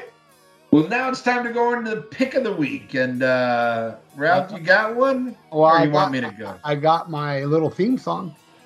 Okay. It is time, but not like other times. Fuck saying Ian before Ralph. I go first. Pick of the week. Um, I'm gonna stay with uh, Crimson Glory here because um, and back in like uh, I don't know six seven years ago, Midnight released like this triple CD thing uh, called Descending into Madness that doesn't sound like Crimson Glory. It's you know it's kind of chill, and you know I, I anybody out there that is familiar with this album probably doesn't know about this because I don't think this got any press. And I remember it was uh, a friend of mine, George, that burned me all three CDs. He You got to check out this midnight uh, midnight thing, you know. I was like, all right, and I and I and I really really dug it. You know, I still have it in my CDR collection. I don't think I can get it now. I think they were limited. But it's called M2 Descending into Madness because there's an amazing band out there called Midnight that's opening for Mercyful Fate now. So that's probably why they called it M2. And uh, yeah, I highly recommend. I mean, it's different, but you get to hear the amazing man's voice. M2 Descending into Madness is my pick of the week. Yeah, I'm I'm looking at it right now. It says it was the second and final solo album by Midnight, and it was released five years after his death. And Yeah, uh, so- yeah, yeah. so It was. I do remember that when he uh, he said it was new. I was like, how can it be new? He's been dead several years. He's like, yeah, you know, it's one of those. What do they call? Posthumous albums? What? Yeah, yeah. It says it was, and it was a limited edition release. Yeah, so killer. I'm, I'm gonna have to look into that now, man. I would definitely check that out. Give this a chance. Oh, hold on a second. I got a cat. Yeah, yeah. Your, your new cat wants to take over for Tommy. Go. All right. All right. Now it's time for my pick of the week, and I'm going like a total like has nothing to do with what the fuck we're talking about, but I think we have some listeners that will dig it. And that is a band called the Upstroke. And uh, they are probably, I would say, like, you know, 95% instrumental, but it's all like groovy, funky shit. And I have three of their albums, and I, I think a couple of them are available on iTunes. And if somebody really gets into it, send me a message, and I will Mr. X you the three that I have. But uh, the album that I'm recommending today is called Porno Groove: The Sound of 70s Adult Films. And I love this shit. And I know Ralph, you always like to to pick up a you know a song to play in the background while I'm talking about it. And I'm going to tell you to pick the song Grateful Head. Okay. and I think you know, they, and I love that they have they have a Porno Groove Volume Two, and and they they have the song titles, and then they have them like being from from fake porno movies. Like there's one called Confessional, and it's from None Like You, N U N. Ripe Melons from The Farmer's Daughter. Spread 'em from Ride Me Like a Wave. Fix Your Faucet from Lane Pipe. and it, Balls in the Hole from Corner Pocket. and and uh, it's just a great, like, you know, you want to put in the background at a party or something like that, or you just want something to chill. And yeah, I have two albums that's all like, you know, fake porno music. And then they have an album called Mad Dogs Hustle that is like a, a fake blaxploitation soundtrack. But just total fun, like groove shit to put in the background. You know, get your fuck on, or just you know, something hip to put on during a party. I think you'll dig it. The Upstroke, Porno Groove, The sound of 70s adult films. That is my pick of the week. Right on. I, I, that sounds interesting to me because I love that 70s funk. And yeah, those um, songs in those old, you know, uh, John Holmes movies. I love that music. Oh yeah, if you like that shit, you'll like this. And I mean, there's some great like guitar work in this too. I mean, some really tasty fucking licks and stuff. Uh, you know, just if you want a little something different, the upstroke, check it out. Right on. All right. Well, now it's time to go to fan of the week. And fan of the week we've talked about before, the one only Jeff Carr, who, God bless his soul, damn it, he paid for three fucking episodes. That's dedication, man. That's a lot of lot of coin this guy dropped to hear our fucking thoughts. And uh, you know, maybe he was disappointed in what I thought about Sanctuary, but I know you love that album. We both love this album. Uh, and we got another one of Jeff's that we're doing next week too. Uh, I don't know when that one will be up, but uh, God damn it, this guy puts his uh, money where his mouth is. And uh, man, just I appreciate it, brother. Man, to spend that much coin on our ass to get us to Pod, holy shit, you know. And I love, you know, he's active on the Facebook page, and uh, you know, it's it's just killer. Again, you know, said it a million times. We bitch about these fan episodes. We want to get back to doing what we want to do, but god damn it, we you know we wouldn't be, you know, at the rockin' pods and doing all this stuff in the past without you guys. So thank you, and uh, Jeff, I hope hope you're pleasantly surprised how much we both love this album, and I hope a lot of other listeners go out and check it out. Hell yeah. Awesome. Thank you, Jeff. All right. Well, if you enjoyed this episode, well, duh, we know you did. Hopefully, you enjoy this album. Go check it out if you don't know it. Come back next week when we got another fan paid episode. Is it Jeff's pick? Or it might be an episode with a special guest of uh, Eric RMCP. Who knows? We'll see what pops up first. But we guarantee you, you're going to laugh at our fucking mom and dick jokes. And, and, and, and Ian, in case we can't get no guests next week, I got a guest I can get on the show. I got connections, dude. Oh, I- yeah? I can get the son of Animal on our show. You mean the Manimal. That's right. Mantronic's too stuck up. Come back next week the Rock and Metal Combat Podcast. Bang bang pizza skulls.